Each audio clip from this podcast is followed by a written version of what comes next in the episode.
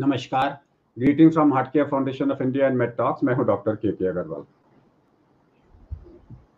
क्या आज के दिन में सवेरे उठ के मैं पार्क में योगा की क्लास में जा सकता हूं?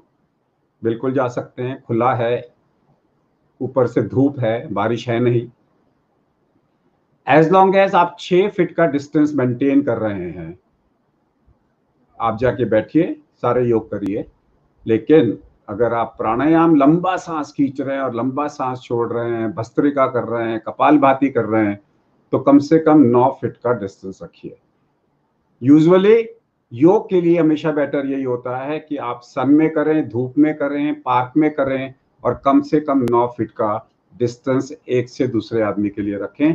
कोई दिक्कत आपको नहीं होगी, फायदा ही होगा। योग करने से मन शांत होता है और धूप में करने से हमारे वायरसेस कम होते हैं। नमस्कार।